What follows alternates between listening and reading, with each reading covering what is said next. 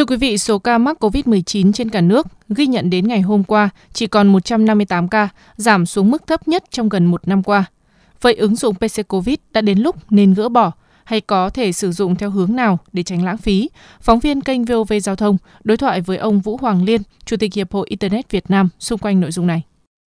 Thưa ông, hiện nay khi số ca mắc COVID-19 đã giảm ở mức kỷ lục, theo ông chúng ta nên gỡ bỏ cái ứng dụng PC COVID này hay chưa?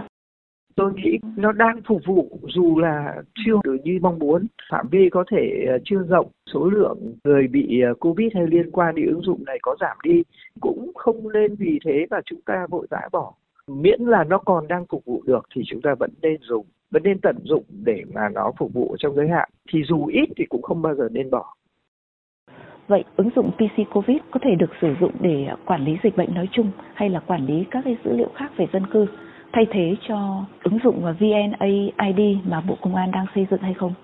Nếu mà nói về mặt công nghệ có thể là kế thừa PC COVID hoặc là một số những cái ứng dụng phục vụ cho các tình huống của các cái dịch bệnh khác hoặc là một số những cái tình huống khác thường khác trong y tế.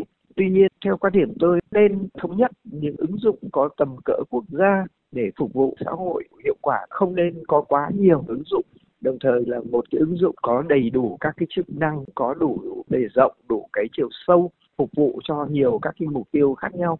Cái đấy là cần phải có một kế hoạch của một cái chương trình. Chứ còn nếu mà ngay từ PC Covid lên ấy, chắc là cũng không đơn giản.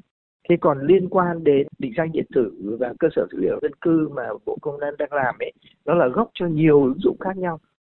Ứng dụng phát triển cho y tế phải có sự liên kết với hệ thống định danh và xác thực cũng như là cơ sở dữ liệu dân cư của Bộ Công an.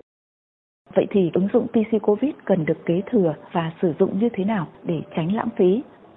Tôi nghĩ rằng là PC COVID chỉ là một ứng dụng trong thời gian qua thôi. Chúng ta cần phải nhìn nhận đến một cái ứng dụng phục vụ lĩnh vực y tế cần phải kế thừa những cái ứng dụng trong đó có việc kế thừa cả PC COVID và nhiều ứng dụng khác theo tôi ta phải nhìn vào mục tiêu đã và giới hạn mục tiêu thứ hai là căn cứ vào mục tiêu đấy chúng ta phải có một cái kịch bản quốc gia và có những tổ chức nào cần phải tham gia thực hiện.